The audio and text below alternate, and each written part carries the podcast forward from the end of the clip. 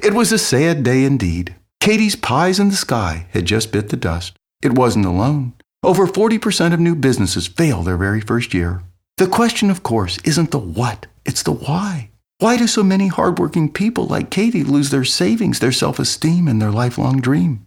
In his best selling book, The E Myth Revisited, Michael Gerber says the problem is that most small business owners don't understand what a business is or how to make a business work. They think that if they know how to do the technical work of a business, they can build a business that does that technical work. The fact is, it's simply not true.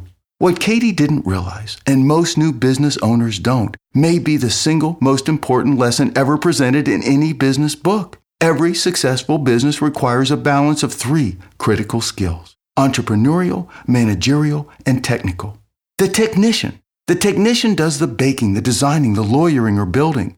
This is the technical work of the business that customers actually buy. The technician is the doer, savoring the feeling of getting things done and doing things well.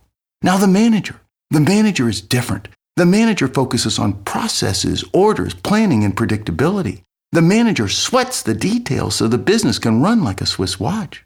The entrepreneur. The entrepreneur is the innovator, always questioning, asking, what if? What if we did this? What if we did that? The entrepreneur provides the team with a mission and defining vision, the bigger why that business is special. The entrepreneur doesn't care a hoot whether a business sells shoes or builds houses. The true entrepreneur is interested in one single thing leveraging minimum capital into maximum profit in the least time at the lowest possible risk.